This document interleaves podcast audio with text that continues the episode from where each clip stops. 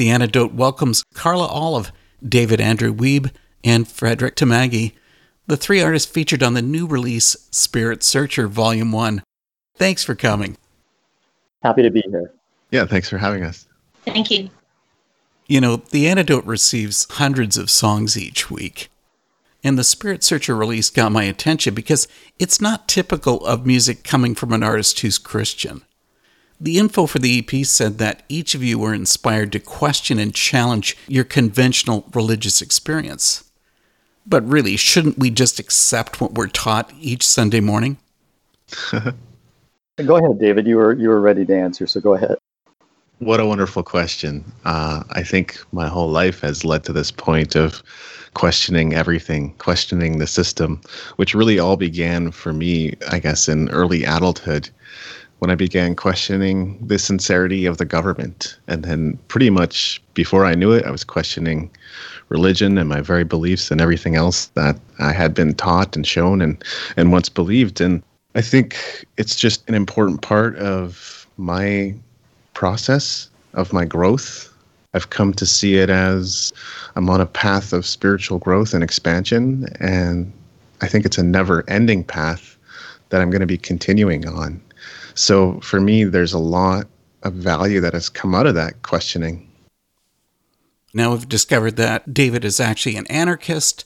So Frederick, what about you? uh, you know, I, I have a, a pretty conventional sort of Christian upbringing.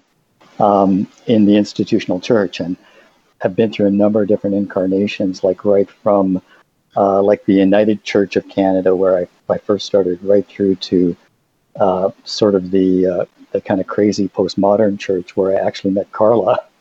Um, but th- the main thing for me was that, you know, I accepted a lot of the institutional church offering in terms of who God was, uh, how we were supposed to experience him, how we were supposed to follow the rules.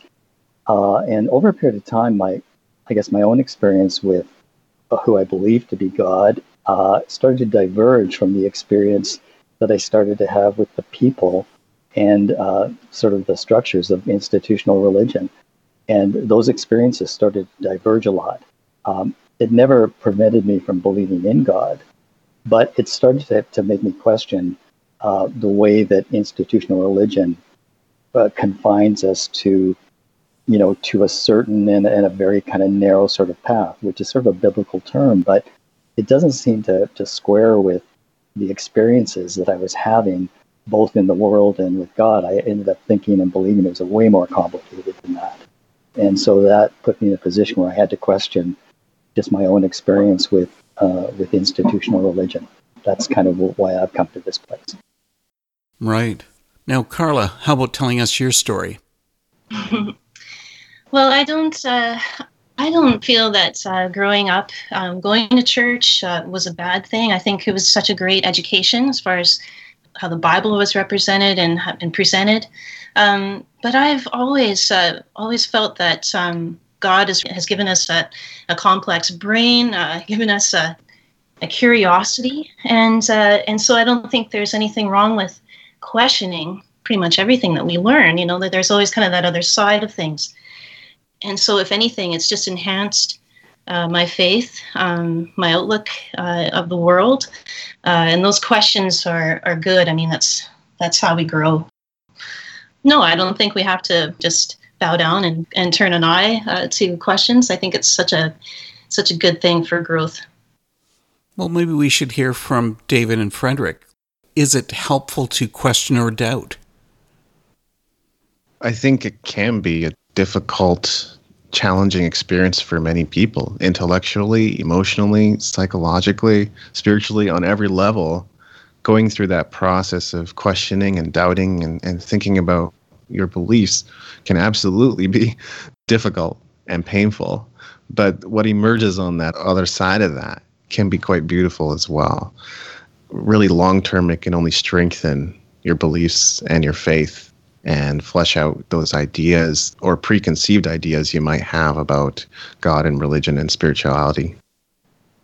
Yeah, I, I have to kind of agree also with the first thing that Carla said about the institutional church, is that There's nothing wrong at all with the institutional church in being there and being a place and a refuge uh, for people who need that that sort of, uh, I guess, certainty and comfort level in their lives.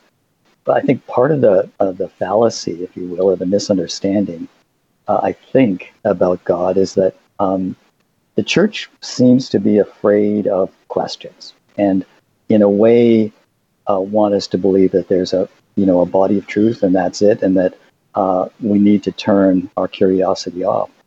My own experience with God is that, you know, he's supposed to have and does have all of the answers. You know, um, if he knows everything from the beginning to the end, then he's the last person that would be afraid of questions.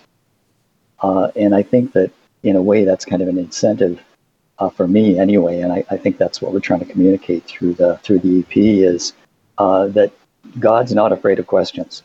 And the more questions that we ask, uh, the more opportunity we get to know him. Well, that raises another point then. Are you searching for an answer that's absolutely concrete, or are you willing to accept the gray? I don't think any of us, uh, I don't want to speak for them, but for myself, I really do actually believe that there is uh, an absolute truth. I can't presume to know it all. Uh, and the whole idea of questions and answers is is to sort of journey to that. Uh, I don't expect uh, that uh, I'm going to learn all of it. So I think if your question is, will there always be some uncertainty? Will there always be a gray zone that will be the active place where we ask questions? I, I'll, I'll say yes, I do think that for sure. And the rest of you? Yeah, I do feel that I can accept the gray. I agree with Fred that there must be an absolute truth. It's just that I may not be able to fathom it within my own humanity. I don't know if there is a way to to see the whole truth for what it is, if only because I think in, in humanity we have consensus. Truth is much harder to pin down. Consensus is easy. We agree that the sky's blue. But what if it isn't? What if that's just how we see it through our own eyes? So there is a truth, but I have to accept the gray. It, it's my only option. Yeah, I think I think we live with the gray every day. You know, there's there's always new things to question, and uh, I guess that's where faith comes in. Carla, I'd like to bring in one of your songs that's found on Spirit Searcher. Cry for Peace seems to be tuned into our current world situation when it says, "And who are we to forfeit history? Lessons learned should change the way we live." And later on, the song also says, "The cry is so loud to love each other and live in peace." Let's have your opinion. Has the world ever been in a worse spot? Oh my goodness. I think, I think throughout all of history, there's always just, you know, we always think, well, this is the hardest time in history, or this is the hardest time. But I think, I think we're continually going through struggle. And yeah, today is, is a tough time. Um, but I, I keep asking my older friends, can you think of a time in, in your life that uh, that history has been so uh, upheaval? And uh, and they all have an answer for it. You know, like it's the world continually is struggling for peace. Well, okay, then let me bring in a hard question. Is living in peace just a fantasy? Uh I don't think it is a fantasy. I think it's a, it's more of a, uh, perhaps a state of mind that we kind of have to come to, I guess. Uh, so here's something. You're all coming from the same mindset. So it really makes me curious as to how the three of you connected. Uh, maybe I'll take that one.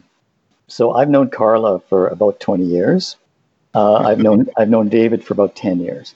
Um, So, like I said, I, I came through a really conventional Christian upbringing, right from the United Church of Canada through Pentecostal uh, to a pretty liberal evangelical. And then I um, I ended up moving into a phase where uh, I wanted to do something a little bit in Christian media and wanted to develop a radio program, an original Christian radio program with music and, and drama and so on. But I didn't know anybody. I didn't know any Uh, Christian artists. I uh, didn't know any um, uh, singers or actors and so on. And and so I um, I happened upon a small item, an advertisement for uh, a church that was starting uh, in Northwest Calgary, uh, a postmodern church, an experiment that was devoted to uh, the worship of God through art. And um, called the pastor and said, I have no idea why I'm calling you, but I think I'm supposed to call you, and invited me to a service. And uh, I walked in uh, to a Sunday evening service there in a, an Atco trailer. And uh, Carla was uh, up at the front leading worship with uh, like an incredible original worship song. And um, our relationship developed from then. Uh, and uh, she and I have been involved in music and arts projects, uh, both in the church and outside the church in the community uh, for twenty years. David I met ten years ago uh, when I opened a music and arts cafe in Calgary.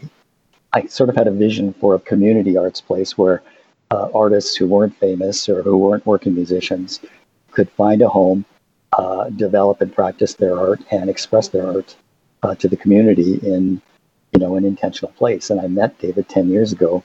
Uh, he came in and walked in as a songwriter. Carla was also there as the host of our songwriter open mic. And uh, we've been involved both musically and spiritually with each other ever since, even though we're, all, we're just completely different people and come from different places on the compass.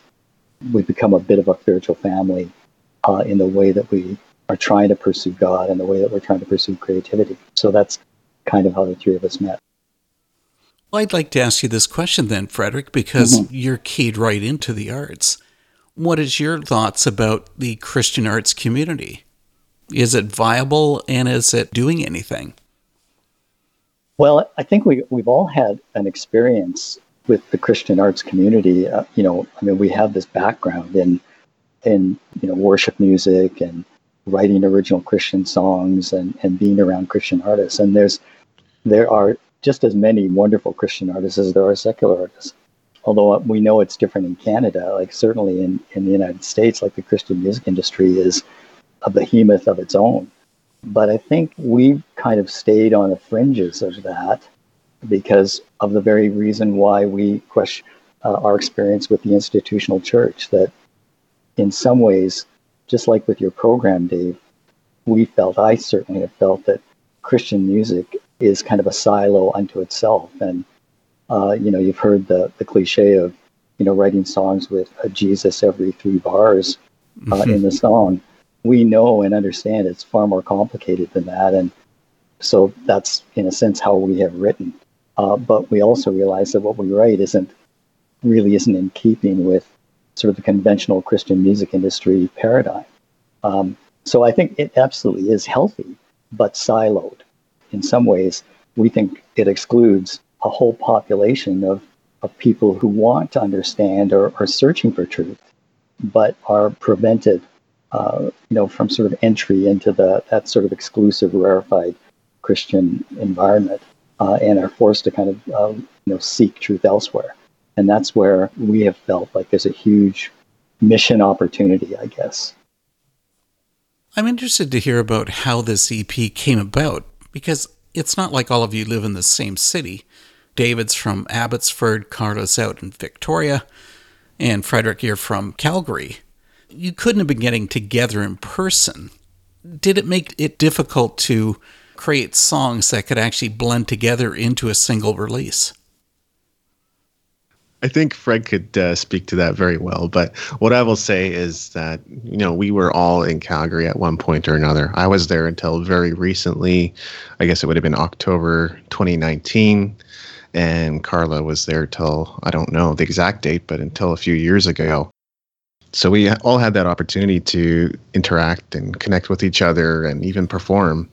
And we we were all on the same stage for Frederick's C D release party, and that was a fantastic experience. So Carla was up there as a backing singer, as guitarist and keyboardist, and I was up there playing an assortment of guitars and, and singing backups as well. So I think we had at least a sensibility for each other in terms of what we wanted to do.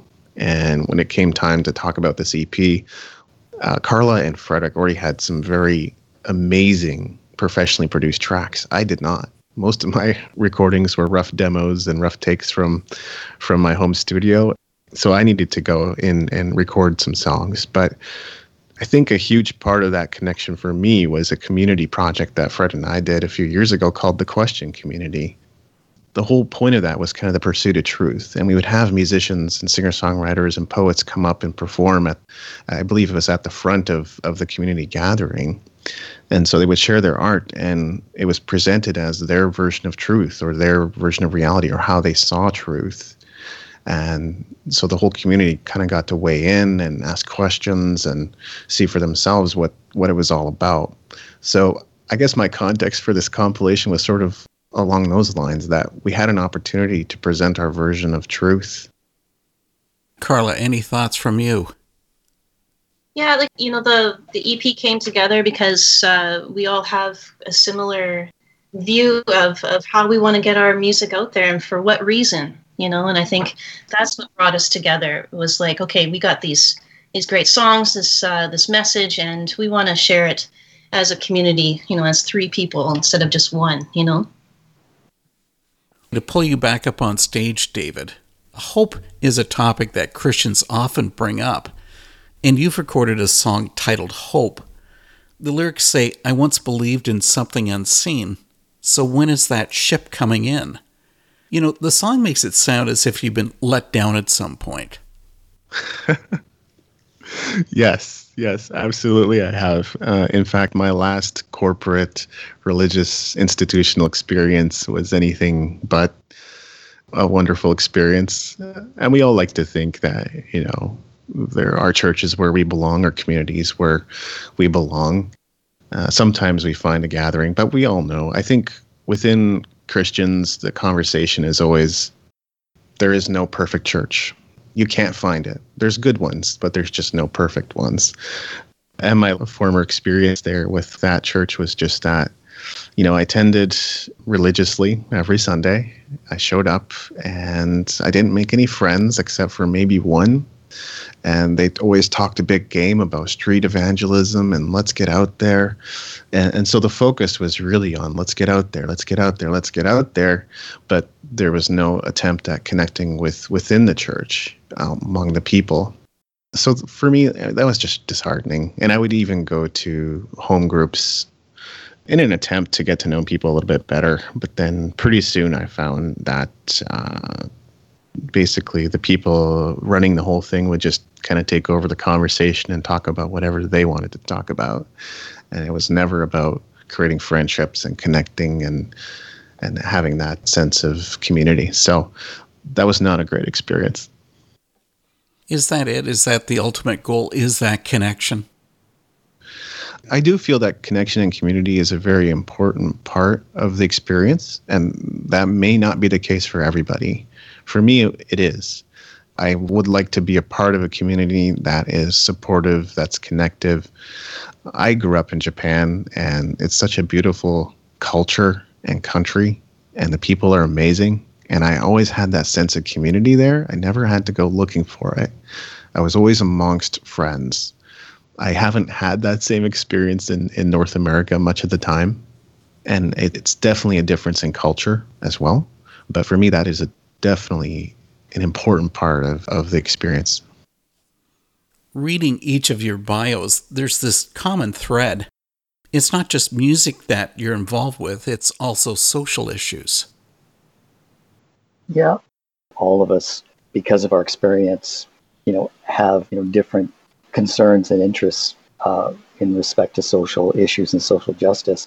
I think my main motivation in both, you know, writing songs, in the different communities we've been involved in together, Carla and David and I, um, some religious, some non-religious, is that it goes back to the original premise of what I said, that it just feels often as if Christianity or institutional religion combined with it form sort of its own little fortress, its own little enclave in the middle of society, meant to be, I guess, a, a beacon of some kind or a light source, but often I think it's seen by, by many people in society, believers or not, uh, as kind of a fortress. And I think one of the experiences I've had for sure, and I've had this experience with Carla and David, is that um, it feels, even though uh, as a believer, you're expected to naturally gravitate to the fortress, right, to that community.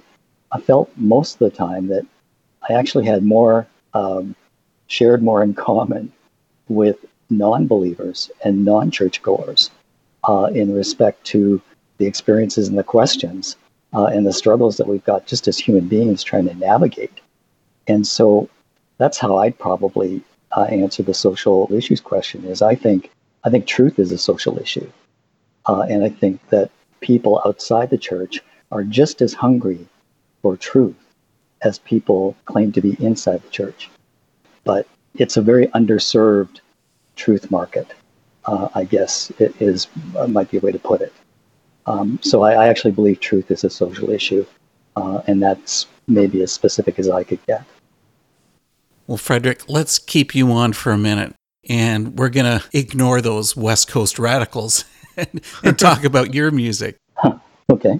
You have the two longest songs on Spirit Searcher. You know, they yeah. lean towards storytelling even more than a song. What do you think? Are stories and songs the same thing? Uh, you know, David and Carla are laughing because I, I have a reputation of writing long songs. Um, I was told very early in my songwriting journey that if you want to get, you know, a song on the radio or playtime for your song, it can't be any more than three to three and a half minutes maximum. Uh, and yet I found myself in a situation and continue to find myself uh, in a place where I cannot actually articulate what I'm thinking in less than five minutes. Uh, and, and so I, I've pretty much given up the idea of ever being a commercial songwriter. Um, but I, I think I think you've touched on something. I think you're right that truth comes in lots of different forms, and, and, the, and the way that we apprehend truth comes in different forms. Sometimes it's a in an instant and a moment, and we've all had that experience. And so, you know, I'm sure uh, you have too, Dave. But, you know, for me, most of the time, truth comes to me in a kind of a narrative. And that's why my, my songs end up being long as they are. There are a lot of words, but I but I am trying to, to articulate a complete thought or a complete image. Uh, and I'm trying to, to bring the listener to a conclusion. Maybe not exactly the same conclusion I'm reaching as I write it, but I want it to be a complete thought for the listener. And, and that's why Uh, I think my songs are a bit long. Let's bring in one of your songs that does ask the question, mm-hmm. because the E P finishes with your song, Don't Stop Asking Why. Now, yes. I want to spin that around. Why not stop asking? Uh, because I think, I think again, what we talked about, you know, underserved, I think in many ways, you know, we've become so technologically driven, so formula driven in our world, even inside the church. You know, it's almost like, Um, you know, every message, every sermon, there's kind of a, uh, you know, a two plus two equals four kind of path that goes on. Uh, and I think that almost the entire world's become uh, dominated by sort of the scientific and the technological question, you know, the, the, the what, the where, the how, the when. Um, you know, every citizen journalist uh, now believes that they are a, you know, reporter for, you know, the Globe and Mail. Uh, I think one of the, the things that drives us uh, to trying to find uh, a transcendent truth or a spiritual truth or an eternal truth is the question about why things are, which is probably not only the most underserved, but the most underanswered question. And so almost pretty much everything I write is focused on my own questions about why things are. Why am I the way I am? Why is the world the way it is? Why do people relate to the, uh, to each other the way they do? Why is there no peace? That's as eternal a question as I can think of, and that's one of the reasons why I think it's the most important question. Carla, I'd like to ask you, could you actually sum up the overall message of Spirit Searcher? Yeah, the overall message of Spirit Searcher is is to ask the questions why, to be vigilant, to be awake, and to really question why are we here for one, and, and what is our purpose, and how do we need to be in our heart in order to, to be effective and, and to to love, you know, to, to uh, encourage peace? Yeah. Does anybody else have anything they want to add to that? Uh, could, could I just maybe add to the, the issue of why? Sure. So, you know, I'm a parent. Uh, you know, I've got three children. Uh, one of the things, particularly with babies and with young children growing up, uh, is, you know, when you're in conversation with them, I know with my own daughter, as an example, um, incredibly inquisitive, uh, I would say almost every second question was about why, or the one-word responses I get from her were why. Uh, and I'd give an yeah, answer, I mean, and then she'd go... So much so that you want to pull your hair out, right? Exactly. And and I give what I thought was a complete answer, and she'd go, well, why? Why is that? And, you know, it's an interesting sort of allegory for, I think, the way that we kind of need to approach God in asking for answers is never, never stop asking those same questions that your child would ask you, the majority of which are why. That's great. Does anybody else have any comments they want to make about Spirit Searcher? I think the title encapsulates it fairly well. I think there are people who feel comfortable where they are, and there's absolutely nothing wrong with that in whatever setting they're in, religious, home, or otherwise. And I think there's also people who are really seeking and trying to figure things out. What is truth? Who is God? Is there God? What's spirituality? What is my spiritual life like? Do I ha- even have one?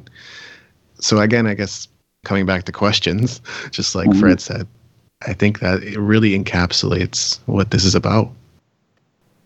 One of the hopes, actually, uh, one of the underlying hopes we have for the E P is the idea that if this kind of sort of nonlinear expression, uh, outside the box expression about the search for truth and the search for spirit resonates, we're actually hoping that other artists that are journeying the same way and, and on a similar path uh, might be willing and available to, you know, to submit songs for other volumes of Spirit Searcher.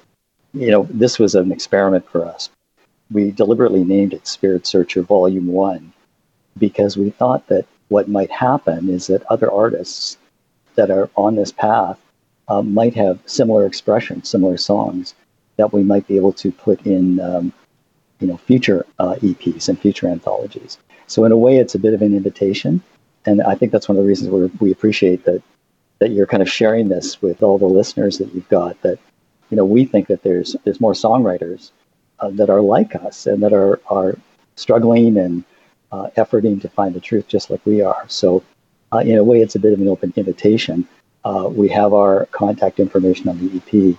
Uh, so if anyone would like to get in touch with us about possibly submitting songs for a future E P, we, we'd be certainly open to that. And how would they get in touch with you? Well, we have all of our, our websites uh, on the E P, uh, carla olive dot c a, david andrew wiebe dot com, and frederick tamagi dot com, and we all have uh, email contacts within those. So that that would be the best way to, to kind of get a hold of us. And we can start a conversation. I mean, it's taken us about a year with the various things we're doing to to pull the, the E P together. But I think, you know, with David's help for sure, we I think we may have found a, a fairly efficient way to do it. You know, hopefully, if you know there's any kind of resonance or traction with uh, the first one, that we might be able to do this again with uh, with some other guest artists. You know, I almost forgot to ask, where can our listeners find Spirit Searcher Volume One? Well, you can find it on Amazon, Spotify, Deezer, Tidal, Google Play, just about anywhere you find music.